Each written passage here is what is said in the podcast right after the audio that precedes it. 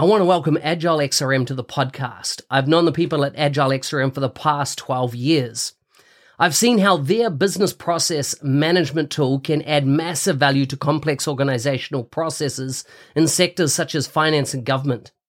If you have complex processes or a need for dialogues on the Power Platform or Dynamics three sixty-five, take a look at how this B P M tool can add value. You can find them at agile x r m dot com or check out the show notes for more details.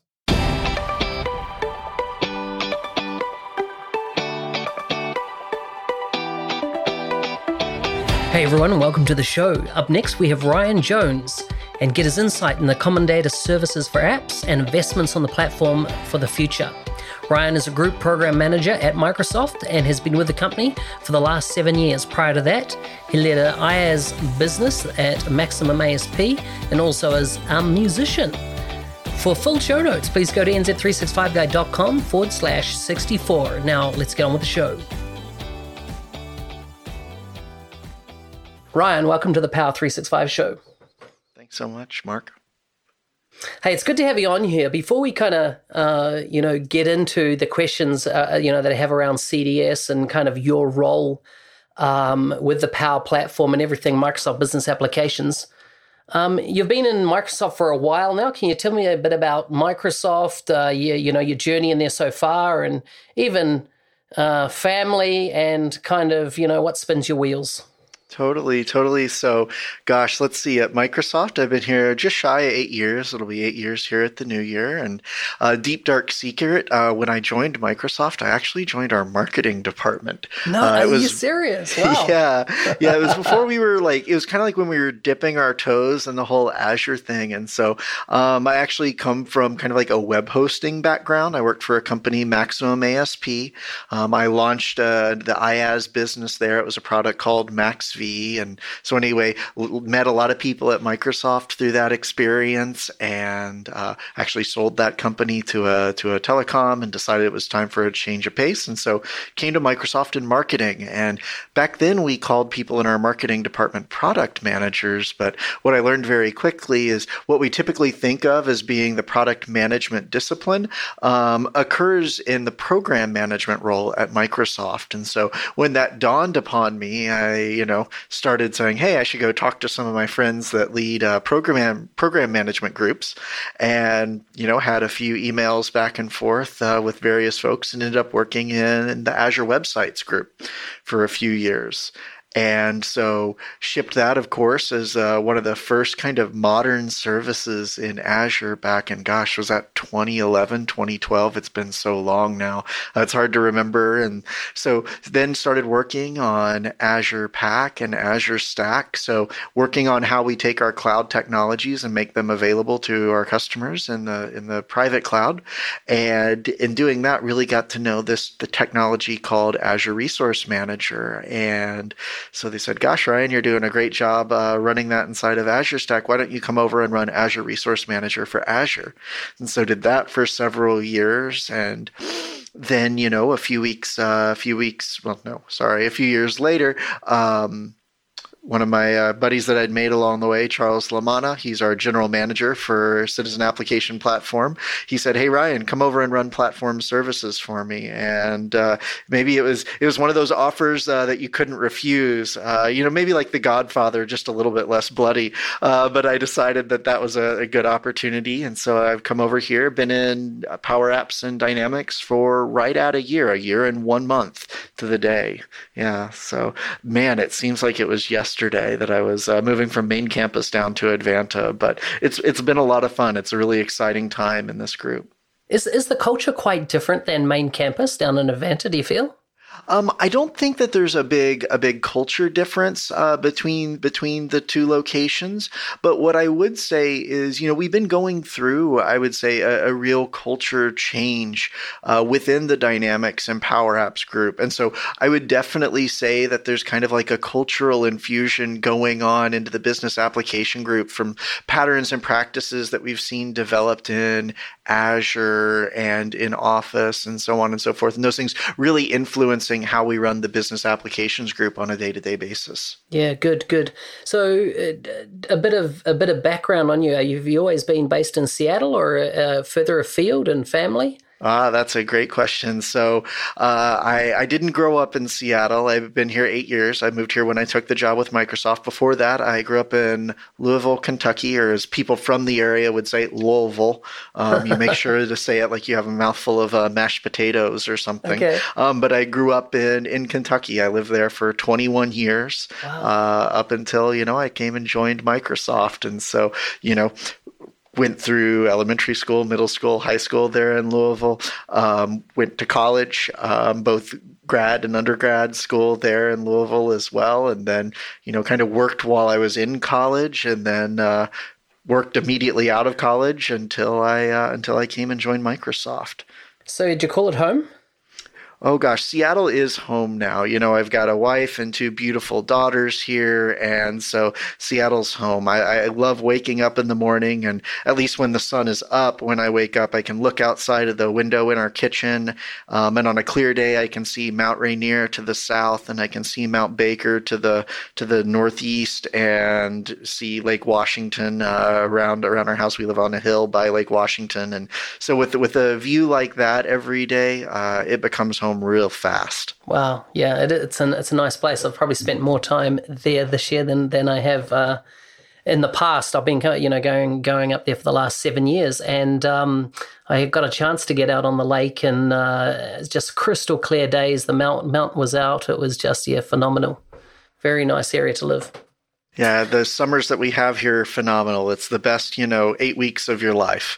It's that short. So you went to, at university, you did a Bachelor of Arts degree in music technology, followed by your Master's in science uh, in I T. Can you tell me a bit about how music uh, has kind of influenced your I T journey? Yeah, um, so let's see. I, growing up, I always loved playing music. I, I played piano uh, up until high school, played percussion and drums in high school, and then at the end of high school, pl- picked up the bass guitar.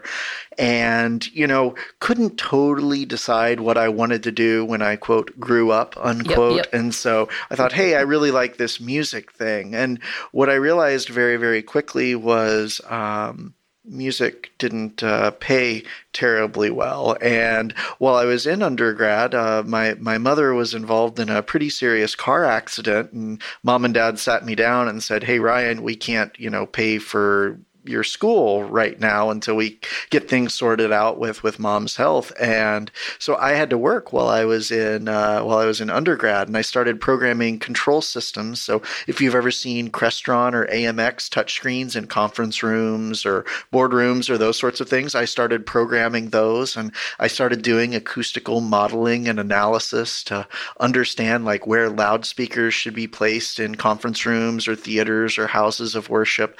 Um, and I found out that I was kind of good at this whole programming thing. It just kind of came naturally to me. And so it dawned on me, wait a second, like I could make a living um, doing doing information technology, working on engineering systems and computers and all this stuff. Um, and then on the weekends, I'd be able to have fun um, and play music and those sorts of things uh, rather than being, you know, more of a starving artist of sorts. Now, nice. uh, I think I was a little naive, because now that I'm married and have two kids, I'm lucky if I get to dust off my bass guitar once a month. But uh, the kids, the girls are worth it. So I, I do it any day of the week. But yeah, I ended up making that move totally kind of out of necessity. It wasn't really a planned or intentional thing. Uh, do you think your, your, your girls will come through with like musical talent? Will you encourage that? Oh, well, I will tell you that we put our now five-year-old in piano lessons last year, and while she liked them, she didn't seem to learn a whole lot from them. And so I think we'll try again here in the few years. But we try to encourage our girls to, outside of school, participate in a sport um, and participate in an artistic extracurricular activity. And so we'll continue doing that forward, and I'm sure they'll land on something that they like. Awesome. So can you kind of explain what your role is in context of the other roles, if you like, in, in the team that makes up the the the suite of applications inside um, the Microsoft Business Applications area, and kind of, yeah, what is your role and how does that feed into other roles, that type of thing, um, and what you do? That, that's a great question. So my title is I'm a group program manager, and what that means is more or less I uh, I have a bunch of other program managers that are on my team.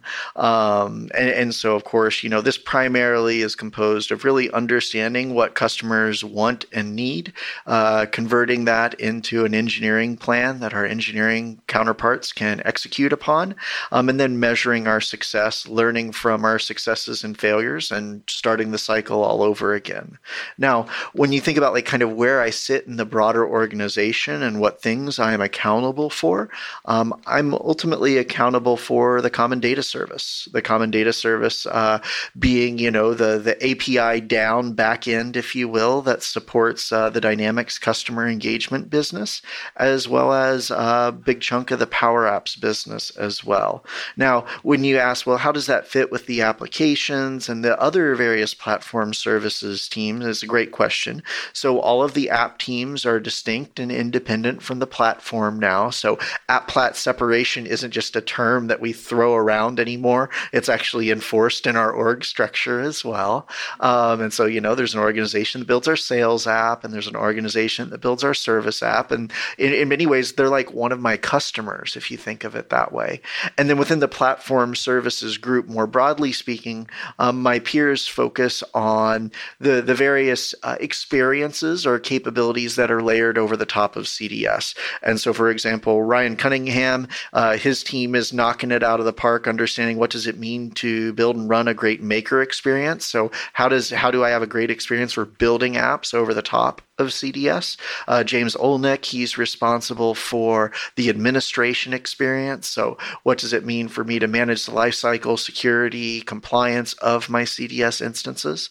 Um, we've got Gautam. Gautam is responsible for the user experience. So the various application players that render the model and canvas-driven apps that our customers build. And then we've got Steven Siciliano, who's responsible for the flow service uh, end-to-end. So we're all one big, happy uh, family. he's on he's on straight after you, actually. I've got, mm.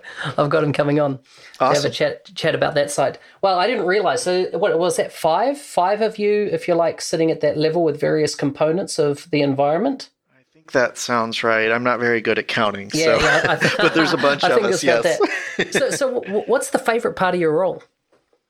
So... I there's two things that I really love uh, about about my role. One is I'm like very kind of quantitatively minded, and so I love looking at numbers, looking at data, identifying where there are opportunities for improvement, and digging into that and using that information to, you know, justify a position or justify an investment, and then going in and making those investments and changes, and then looking at the that same data to see, hey, I, I took this action, I fixed this issue, I built this feature, trying to address this blind spot that was revealed to us by our telemetry. Did I actually succeed in doing it? And I think that's super cool. Uh, the other thing I really, really like is sometimes we have some, you know, like big rocks or big things sitting in front of us. And sometimes it can be very daunting to understand, where do I start? What do I do first? You know, how do I solve this really big problem? And I think that, uh, and I don't want to brag, but I think I do have a, a skill around bringing clarity to sometimes very complex and broad problems. And that really excites me because I feel that that's something that helps other people uh, do their jobs more effectively, right? It helps them really understand what's important, what they need to do, and it helps them maximize their impact on both our customer experience as well as Microsoft's, you know, top and bottom lines. Mm, mm, mm, mm. Interesting. So, you know, one of the chats we've had um, in the past is, you know, with your responsibility um, with C D S for apps is kind of, you, you've kind of got an underlying kind of driver mechanism or or kind of like standards that you're you're achieving. And, and can you talk about a bit about what they are and how they w- and, uh, work and or uh, help you focus on what you're doing? Of course. So the first thing that I would say uh, is we really focus a lot on fundamentals. We realize that our customers are betting their business on Dynamics and Power Apps for their day-to-day operations. And if if we fail, then that means that there's oftentimes, you know, ex, uh, impact to revenue, impact to, um, of course, customer experience, so on and so forth. And so we take those fundamentals very, very seriously. And so fundamentals, like, it can be kind of an ambiguous term. And so I like to break it down a little bit, and I break it down into my five, uh, five big things. And so I'll rattle them off uh, for you kind of quickly, and then we'll dig into what each one means. So the first one, of course, is availability and reliability. Is the service up and running, and is it working? The second one is performance. Is the system responding to user input within a specified or reasonable latency? Number three is supportability. When something breaks or when something goes wrong, do we provide the information that a user needs or perhaps their admin needs to be able to resolve that issue without needing to open a support ticket or wait a while for us to realize what's going on or, or whatever else? Item number four is security. We realize that the business's uh, crown jewels are many times entrusted to Dynamics, and so we take security very, very seriously. And then finally, efficiency. Um, you know, the Dynamics business is a fairly large business, both from a financial perspective as well as from like an infrastructure footprint perspective. And so we step back and look and say, hey, are we being good stewards of the resources that we're consuming um, and using to operate the business? To, at the end of the day, you know, support uh, the business objectives that Amy Hood, our C F O, outlines for the broader Microsoft business. Mm-hmm, mm-hmm. So, so of those five, kind of um, as they kind of um, drive you forward, kind of what do you, uh, what areas do you find you're playing more in or working on more, or are you pretty much spread across all those five areas? As in, you know, you've you've been in the role a year and a half, uh, sorry, a year a year and one month, and um, you've you've come into a technology that's been around, I don't know, for what, since since uh, two thousand three, so fifteen plus years. There must be some stuff, whether it be legacy or anything like that, that needs cleaning up to some degree and tidying up. Is that is that part of your remit at the moment, and kind of how does that play into these five pillars? Uh, that's that's a great question. So I think there's kind of two two answers to that. Number one is to answer very directly. Um, we probably spend the most time digging into availability and performance today, um, really ensuring, you know, what we found is expectations of end users have changed. Oh, yeah, you know, now totally. That I can go to my iPhone and launch the Uber app and request a, a ride in like five seconds and have a driver waiting outside the front of my home or office building in like two minutes. Um, people expect thing, their experiences to be fast and snappy and so on and so forth. And so we have to, you know, make sure that, number one, those experiences work every single time. And number two, that, uh, that those experiences are fast and responsive and meet their per, their their expectations, because we see an increasingly large number of circumstances where an operation might actually succeed, but the end user gave up on it because they're used to things loading so quickly and behaving so quickly uh, in more modern applications. And so we definitely spend lots and lots and lots of time on availability and, and performance. Um, the other thing that I would say that we spend a, a really significant amount of time on is we have this amazing portfolio of technologies. We have, of course, the Dynamics applications built on top of uh, C D S, or what, of course, historically was called X R M. We have Power Apps Canvas applications. We have Flow. Um, we have all these things that are now a part of the same common technology portfolio. And the thing that's so cool is each one of these products evolved somewhat independently. And there's places where like one product has really nailed a particular part of the implementation or particularly nailed a particular experience. And so there's opportunities to bring the different products into like better alignment, if you will, so that we're able to build more seamless experiences so that it really does feel like you're building applications on top of the Power Platform rather than, oh, I'm building a Canvas application over the top of C D S, which will then trigger a flow. We we spend a lot of time trying to figure out how we can make the different Legos, if you will, snap together uh, to build a more cohesive product and build a better customer experience. Yeah, so I assume that, uh, you know, over time that we would potentially not even consider Um, model-driven apps and Canvas apps, two separate things. In a way, it's just part of the tool set you need to build applications to address business scenarios. Is that is that kind of the way you're thinking? Um, so the way that I think about it is this. I think that when we think about what is really, really critical to many businesses today, it's really all about data, right? Every business, whether they realize it or not, is in the data business in one form or another. And so I think about how to, within C D S, do we allow businesses to easily uh, create, build, define a, a data practice? And then over the top of that data, and of course the codified business processes around that data, they can then start to build applications that are, as you mentioned earlier, either the model-driven or the Canvas-driven applications. Now, I think where there's like a mental shift that we that we may want to think about is that data that resides in C D S, that's durable, that's enduring, that's going to sit there for a very, very long period of time. However, the experiences or apps that are built over the top of it, in many cases, can be much more fluid. Right. And so the thing is today, um, someone may have a large model driven apps, uh, model driven app with a large number of forms, views, dashboards, charts, so on and so forth. But that that from an experience perspective and really meeting the needs of their end users, it might actually make sense for them to build a smaller model-driven app for back office uh, functionality, but then turn around and build a set of smaller purpose-built Canvas applications for like folks that are in field or lighter weight roles to use on a day-to-day basis. And, and what you find is the apps, I don't want to say they're disposable because that doesn't really do justice to the importance of the experience or, uh, you know, the complexity of some of these applications, but these apps will evolve and will change over time, even if the data underneath them uh, remains relatively consistent. And so when I think about, you know, changes that'll happen and occur or in the fullness of time around how model and Canvas-driven apps work together or how they become more similar or different or whatever else, I I, I think, yes, that will happen.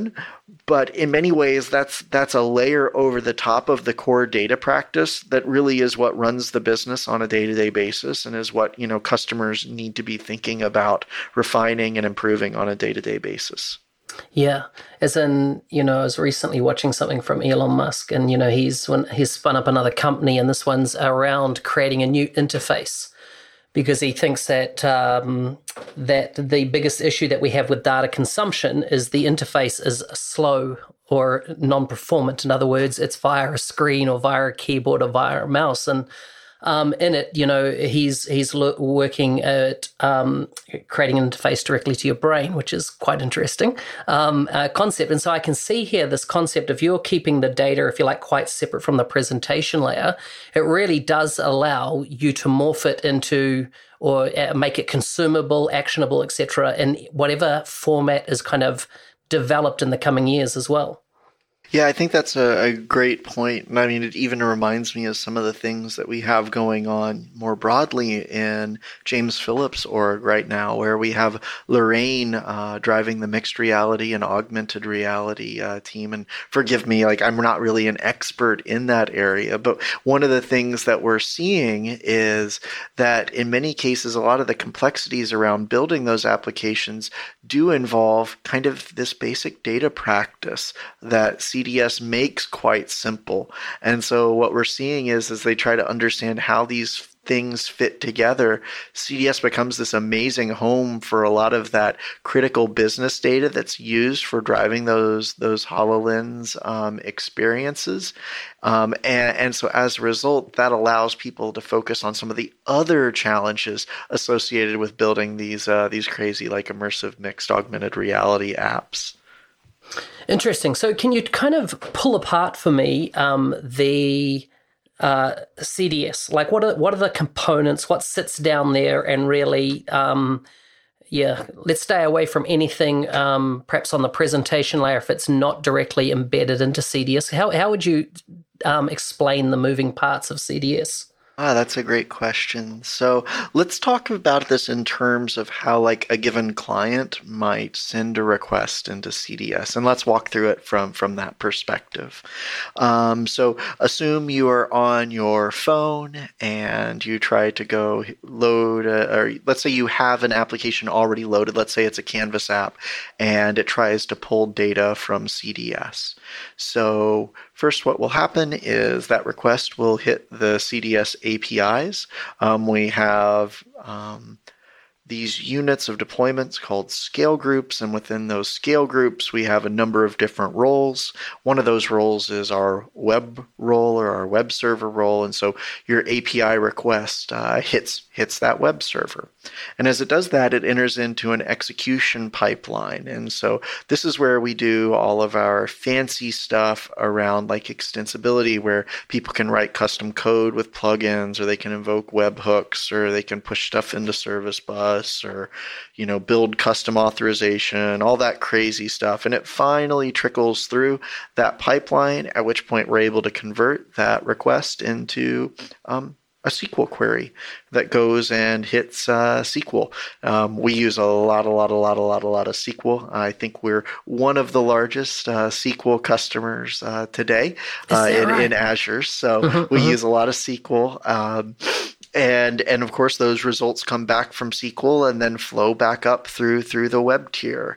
Now, there's some interesting kind of nuances there that kind of described a synchronous path. Um, and I, you know, I mentioned plugins, but in that particular scenario, um, if it stays completely within the web tier, then what that means is all the plugins that executed were first-party plugins that we that we trust. We know the code is safe, so on and so forth.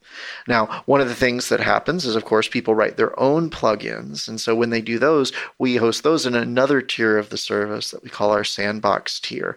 And those use a special mechanism um, that's kind of a precursor to what people know as Hyper-V containers to isolate different customers' code from one another. And so in some cases, what'll happen is that pipeline will end up redirecting the request, if you will, internally from the web server over into our sandbox tier and then put it back in the web server and go down to S Q L.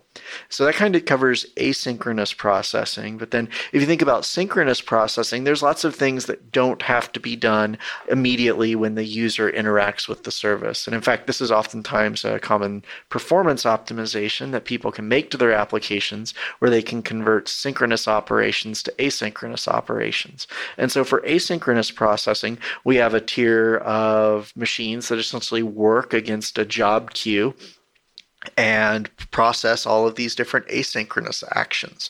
Um, common asynchronous actions that, that you've probably seen is like if you've ever defined uh, a bulk delete job, or if you've registered your workflow or your plugin to run asynchronously, all of those things sit and run um, in, in our async uh, tier. So at a high level, you could think of there as being like four big logical boxes: web, S Q L, sandbox, and async. And so that's kind of what our infrastructure looks like today. One of the things that's kind of cool to me is, of course, uh, I'm sure you're familiar with our Run One initiatives where we're working with all of our customers to upgrade from eight X uh, and older versions of the product to nine X. With nine X, nine X runs fully in Azure. And so that opens up a bunch of new opportunities for us around how we can take advantage of Azure's offers, you know, massive scalability and flexibility uh, to more dynamically respond to customer needs, whether that comes to, you know, scaling the service dynamically based on load, or whether that comes to improving our D R story, or improving our high availability story, or improving our engineering systems around so that we can more quickly like patch issues that customers may find. There's all of these cool new scenarios that start to light light up uh, as as we bring the the broader customer base onto nine point oh, which runs on top of a much more modern infrastructure. So uh, I'm I'm actually very excited because you know I my background, as I mentioned earlier, I do come from Azure, and so I now get to consume all these things that I had an opportunity to build but not necessarily use myself. I now get to use all those cool things. So that's like super exciting to me. I bet, I bet. So a couple of questions come up, you know, out of what you said. Um, what you described there, um, you know, around the web, the S Q L, the async servers, et cetera, um, totally familiar with. That's something that's been in the, you know, our Dynamics world for a long time, and, and the scale groups and things like that. So in, in the switch over to um, the one environment, um, it, Are you seeing kind of like, are we getting, uh, sorry, is the end user, uh, based on your telemetry data, are you seeing uh, like an up, up uh, performance increase, if you like, because, you know, we are now moving across to this modern technology. Um, definitely, I find in, you know, if we're on the the U I experience, it seems to be much, much faster these days. Um, but what's your kind of data telling you? Oh, yeah. The data totally tells us that customers are happier on nine point oh and using the unified interface. Um, we know that our availability is better on, on nine X, um, and we know our performance is is better on nine X uh, with, with the unified interface as well. And so, you know, sometimes people ask me, you know, hey, Ryan, I'm on like eight point two. What should I do? And so I say, you know, what you need to do. And I mean, because the reality is all customers will be doing this here in the next couple months if they haven't already. Step one, go get on nine. Step two, move over to unified interface. Like it's super, super important. Yeah, so so I don't know if this is in your area, but are we targeting, did I see somewhere the end of next year type thing to hopefully have most people switched over uh, to the new U I and, thing, and, and the new platform? Or is it sooner than that? So having everybody moved over to to nine um, is imminent. Um, in fact, uh, I believe at this point, all customers have been scheduled for their, their C D U window, and we literally perform thousands of those upgrades every week. Wow. So that's like a, I, maybe I'd say a well-oiled machine. That's not to say that sometimes, you know, we don't have to walk up and kick the machine on the side a little bit to keep it going, but like that part's running and, and, and going ahead full steam. Uh, the transition to, to unified interface, um, that, that takes a little bit more time um, and is going to be a more phased approach. But I mean, from an investment perspective, that's that's where our engineers are writing code. You know, there are huge performance benefits when we look at net promoter score or customer satisfaction, end user satisfaction. We find that users are happier when they use the unified interface. Um, and, you know, it's also from an accessibility perspective, um, it, it's it's much better overall. And so really that is the future. That's where our investment is going on the U I side of things. And so I can't encourage folks to uh, to move quickly enough. Yeah, yeah, I bet, I bet. So uh, one of the other questions coming up from that um, a discussion before is uh, you're saying you you're a major, one of the largest consumers of Azure S Q L now. Um, you know, back into the Azure team. So uh, do you find that you're making requests to them to around enhancements now because you're pretty much their customer, right? So yeah, we have a, a great, you know, dialogue with with Azure S Q L in that, you know, we're able to say, hey, here's what we're trying, here's what seems to work, here's what, you know, seems to not work, um, what things should we do differently, um, hey, there are these certain capabilities that we need uh, to, to be a better customer of, of Azure S Q L, um, and, and we have a very active, ongoing dialogue with them. In fact, it's a, it's actually a topic in uh, one of Scott Guthrie's uh, regular recurring rhythms between the different teams in uh, C and E and A I. So it's it's a it's a big thing. So uh, from a, um, you know, I assume you, that you, you have a, a bunch of business conversations as and you get called in to have them with customers from time to time. How do you kind of translate the technology down to a business level and have a business, a person discussion around what C D S is and what it could mean for their organization? That that's a great question. So a lot of times what we'll do when we're engaging with business stakeholders is we will try to identify a particular business scenario or uh, use case where they think technology could digitally transform or in some cases just straight up revolutionize uh, their business process. And what we do is we try to understand that particular scenario or that particular use case, and then we show them how C D S and Power Apps and Dynamics help them, uh, you know, uh, improve that process, uh, solve that problem, so on and so forth. Um, and usually it boils down to what does it mean for us to um, go from usually paper-based processes or disconnected systems into, you know, converting that into data. And then what does it mean for us to create structure around the business process that they, they that they're looking to improve? And I mean, this this goes all the way from, hey, what does it mean for me to harvest leads to what does this mean for me to improve um, the check-in experience at my hotel or resort or casino? Um, Just not lose the data at the moment, right? yeah, yeah. Uh, but I mean, like there's, you know, it's kind of like those sorts of things. Because yeah. if I go and I meet with a, a business person and I start talking web servers and Azure S Q L and sync and async, their eyes just glaze over. Um, and at the end of the day, like business owners are saying, hey, you know what?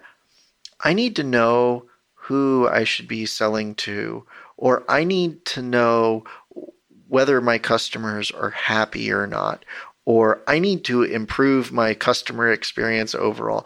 Those are the problems that they, our customers come to us with. They don't come to problems uh, with around, uh, you know, hey, I really need to figure out how I can better uh, scale my web server tier, or I need another way to store data. Those aren't the questions that our customers are asking us. Yeah, interesting, interesting. Um, What about things like uh, some legacy things, if you like, within the platform? So, for example, if we, we looked at search, we see, and, and this is really looking at the dynamics layer, you've got advanced find, you've got quick find, you've got relevant search. Um, have I covered them all? Um, oh, you've probably forgotten a few, but I mean, there's so many, I can't so I can't many. really hold you at fault for that. Yeah.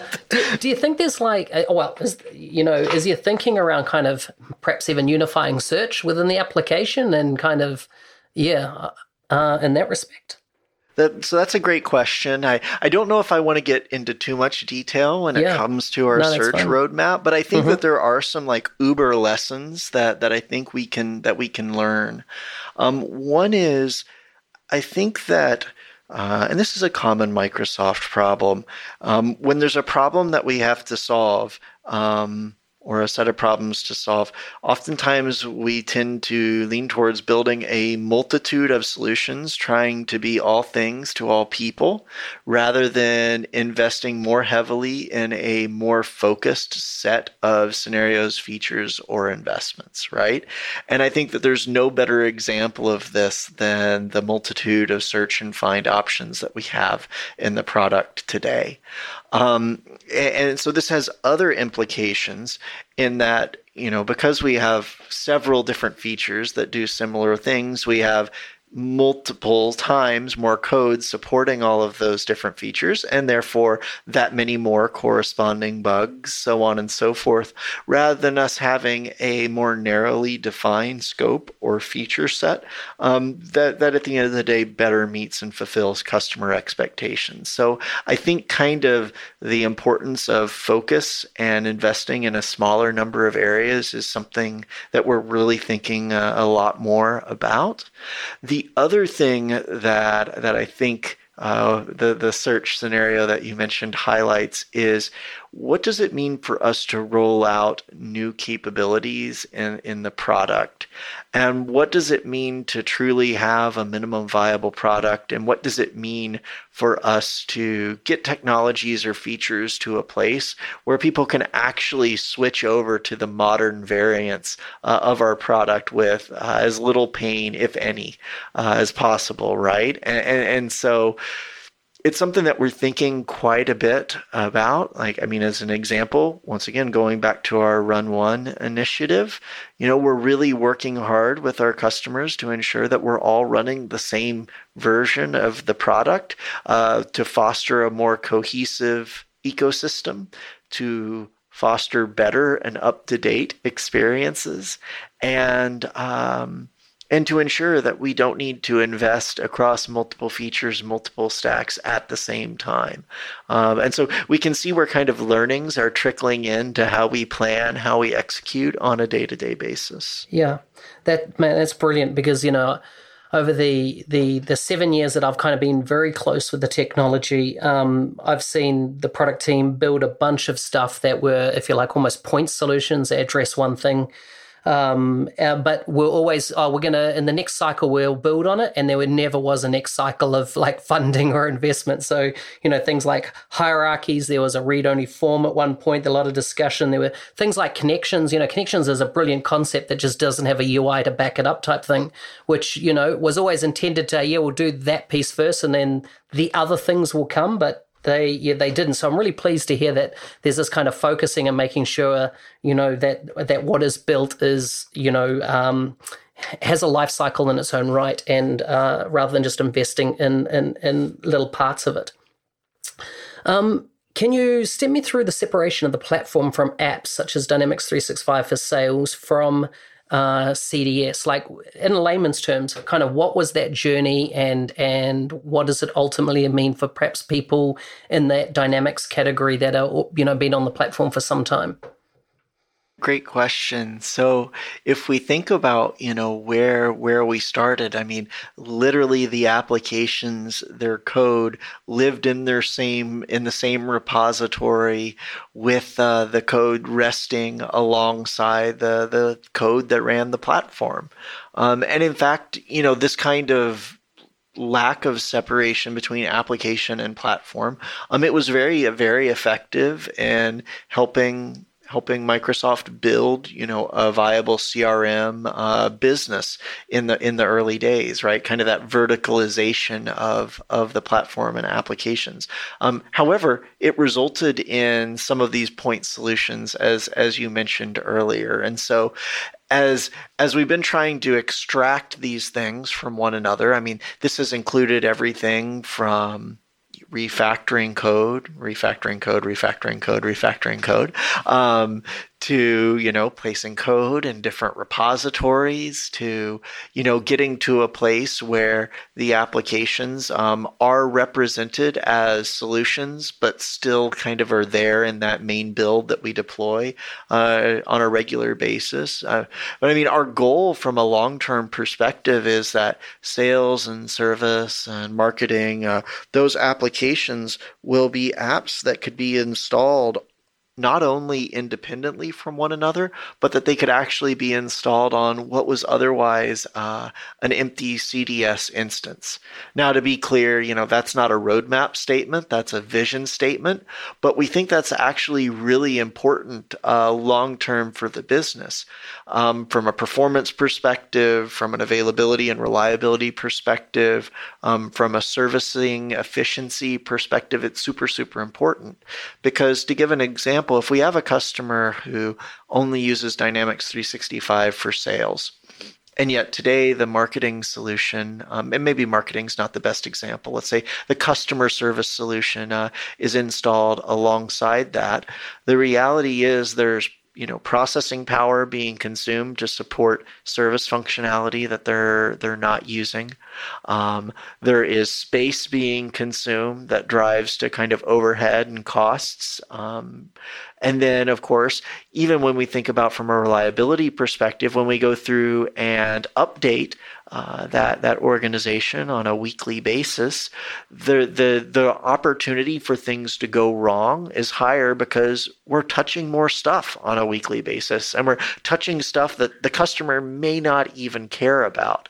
And so in many ways, it reminds me of, if you think about the journey that Windows Server has gone through um, over many years, where if I hop in my time machine and go back to like two thousand, two thousand three, you know, you install Windows Server and it would have literally the kitchen sink um, included with it. And then in two thousand eight and twenty twelve variants, you know, you had Server Core and you had, uh, I believe, was it Nano Server? Mm-hmm. I apologize. Mm-hmm. I'm not totally, uh, I'm forgetting the exact been, uh, term. It's been a long time. Yeah. Yes, it's been a little while. But I mean, the, the notion of what does it really mean to have a minimal footprint where people just install the the capabilities that they need so that we can be more efficient, so that we can be more reliable, so that we can be more secure. Um, and so that's totally where we're going from a vision perspective. Um, but it is taking time. I mean, uh, when I chat to Matt with Matt Barber about app-plat separation, you know, he'll lean back in his chair and say, well, when we started app-plat separation back, and he throws out a date, and I'm thinking, oh my gosh, that was a long time ago. And, you know, he explains kind of how we've gotten to where we are and so on and so forth. It, it reinforces that we're on a journey here. But I do think we actually have line of sight to it to it happening in, in the not too distant future. Once again, don't put don't want to put any dates there, don't want to make roadmap statements, but I totally see, like, it's on our radar. It's It, it is a reality. It's not just a thing that, you know, the architects come up with when they, you know, go into their secret room and put on their tall hats and make big decisions uh, amongst one another. Like, it, it's not too far from reality. So, so you know, there's a range of those apps um, that have complex entities in them. And do you see a day in the future where I, as an I S V, could come along and kind of build apps to the same level, you know, com, you know, very complex apps, um, because I will kind of have the the full kind of almost the same level of access to C D S as perhaps the um, the P M of Dynamics three sixty-five sales? Uh, that's a great question. So we take more and more things that are capabilities exposed to our first-party apps and make them available to third-party applications on, on a day-to-day basis. But I would say that there are certain capabilities that we have on the, on the platform that are available to first parties more for legacy reasons, more so than like actual, real, or acceptable uh, reasons. And we really don't want to make those capabilities more broadly available. In fact, we've had some apps, some first-party apps that have stopped using those capabilities as they've matured and as they've progressed farther along in their app-plat separation work. So, you know, like things such as um, direct S Q L access, or things such as uh, we, we call it full trust, but what that really means is um, you run on like on the web servers um, rather than in the sandbox servers. It's not necessarily, it, it's a statement about where you run as well as what tr- tr- trust profile you run in. Um, those things, like, you really, really don't want that as an I S V. Like with direct S Q L access, the, the blast radius of those sorts of things is simply too large. Um, you have the ability, you're one uh, omitted where clause away from destroying your business indefinitely. Um, with with full trust, you know, you cause a crash and you can literally crash the process that's servicing many other customers. Um, and, and so there's some of those things that internally that we have for first-party apps that just really aren't things that we want to bring to the third-party apps. And even the first-party apps are trying to use those things less and less as they mature. Yeah, so that, that takes us into the next question, which is around hindsight, right? You're standing on the shoulders of, you know, a lot of people that have gone before you, and it comes to the tooling we currently have. However, with hindsight, Um, what would you design differently, knowing what you know now and the advancements in technologies and that type of thing? What would you um, perhaps look at a different way of engineering? Oh, that's a that's a great question. And so I would say there's a principle that I learned when working in Azure that I really, really wish um, had been applied in Dynamics. And maybe someday we will be able to apply it, um, but, you know, we'll see. Um, and that is um, how important it is to design protocols that are idempotent and that are goal-seeking. Um, and so what that means is, you know, I always joke about, um, gosh, like back when my wife and I were, you know, we were starting our family. Um, it's it's like the difference between two types of conversations I could have with her. I could walk up to her every day and say, honey, I would like to have another child. I would like to have another child. I would like to have another child.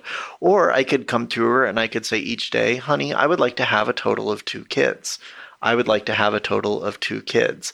Um, and, and so the big differences between the outcomes of those two discussions is in the first scenario, I could really end up with any number of kids that could vary anyway from zero to the number of times that I told her that I would like us to have another child, ignoring, of course, you know, biology and everything else. While in the context of me going in and saying, honey, I would like us to have two children, the end result, um, once again, ignoring biology and everything else, is that we end up with two kids, right? And and so the thing is, when we think about what it means to have a system where, for example, um, rather than supporting post and explicit create scenarios, we supported more of like an idempotent creator updater, upsert, upsert style semantics. The huge benefit of this pattern is if there is a failure, then the client can simply retry that operation and there's no impact. The system simply eventually reaches goal state. And this is one of the ways that we, you know, really took Azure to being, uh, you know, a, a four nines, five nines type system compared to, you know, where it was when I started working on it. This is a key design tenet that I'd really like us to, uh, to find ways to implement in, in the Power Apps and Dynamics space. Now, in all fairness, from like a business perspective, you know, someone creating a new opportunity does have slightly different meaning to the system than someone that's going in and updating that that opportunity. So there's a little bit of uh, like a reconciliation between business requirements and technical best patterns and practices that we need to sort through. But I think Uh, us sorting through what it means to be, you know, more declarative and how we dis- express things, how we could make our protocols uh, more idempotent in nature. That's something that, like, if if I could hop in a time machine and go whisper in, you know, Gautam's or Jujar's or whoever's ear it was back in the day, I would totally go do that in an instant. Because the big thing that that leads to is a system that's much more deterministic in nature so that you can really, really understand what it is supposed to be doing at any given point in time. Uh, while today, like the outcomes of certain process and those sorts of things can really be quite ambiguous or can be misinterpreted between one user or customer and another. Yeah, yeah. Wow, we've uh, we've chewed up our time, and uh, I've still got more questions and even questions that came off that, but uh, we're going to run out of time, so I'm going to move on to, uh, in fact, is there anything you want to add before we just move on to quick fire questions? No, no, uh, quick fire away, man. Okay, quick fire away. So these are not really, you know, job specific, they're more life specific in a way, but uh, so what's one thing on your bucket list that you haven't done yet? Oh, gosh. Great question. Uh, I want to be a race car driver. Nice. As in any type of uh, race car or, or uh, manufacturer? Uh, one that goes fast. I do have uh, an A M G, uh, but I don't delude myself into thinking I would ever be able to afford an A M G race car. Wow, wow, wow. What annoys you the most? Uh, when people say that they will do things and they either do not follow through or when they do something other than what they said they would do. Yeah, fair call, fair call. What's hot on your reading, watching, or gaming list at the moment? So reading, there has been this book sitting on my nightstand called Sons of the Prophets that's like mm-hmm. a humorous look at Seattle history that I've been trying okay. to read for the last three years. I've been playing Forza with a racing sim wheel uh, because I go to Circuit of Americas this weekend wow. uh, for racing school, actually. Wow. Full on. You're really into it. Yeah, I'm, I'm going to try. You know, we'll see how it goes. if uh, If I don't answer emails next week, you'll know it didn't go oh, well. Oh, no. Oh, no. What's the one uh, productivity tool that you use every day? Outlook. Okay. Interesting. I've had Teams today. I was, I was, I thought you might have gone with Teams, but all good. Um, what new technology will transform our future? I have no idea. All of them. What's the best piece of business advice you've ever received? Think about the customer. Nice. Customer-centric. Ryan, it's been awesome. Um, before we go, any any recommendations of guests to come on the podcast in the future? Oh gosh, well you said you're going to have Steven on next, so yeah. I was thinking he'd be he'd be an awesome person to talk to. I think yeah. it might also be cool, since we talked a little about M R, A R, I R, uh, to chat with some of the folks from Lorraine's team about what's okay. going on there and how they think that fits with business apps. I think that'd be pretty cool. Awesome. And I've got uh, Ryan Cunningham on next week as well. So. Oh, awesome. I figured you'd always chat, already chatted with him. Yeah, so yes, yeah, yeah, he, yeah. of course, would be a good a good chat, uh, as as would Gautam and uh, and James as well, if you yeah, haven't yeah, chatted yeah. with them already. I've noted their names down. Um, awesome, awesome. Um, Ryan, if people kind of want to follow you on social media, where do you post uh, stuff that interests you? Is it Twitter, LinkedIn? Where is it? Uh, I'm on Twitter and I am on LinkedIn. I'm not as active on either as I should be, but feel free to mention me or message me or whatever else. Maybe you'll be able to draw me out of hiding.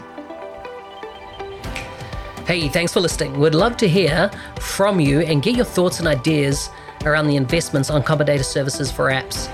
So please connect with me, N Z three sixty-five guy. You'll find me pretty much everywhere on the socials. For full show notes or to discuss anything covered in the show, please go to N Z three sixty-five guide dot com forward slash sixty-four and bye for now.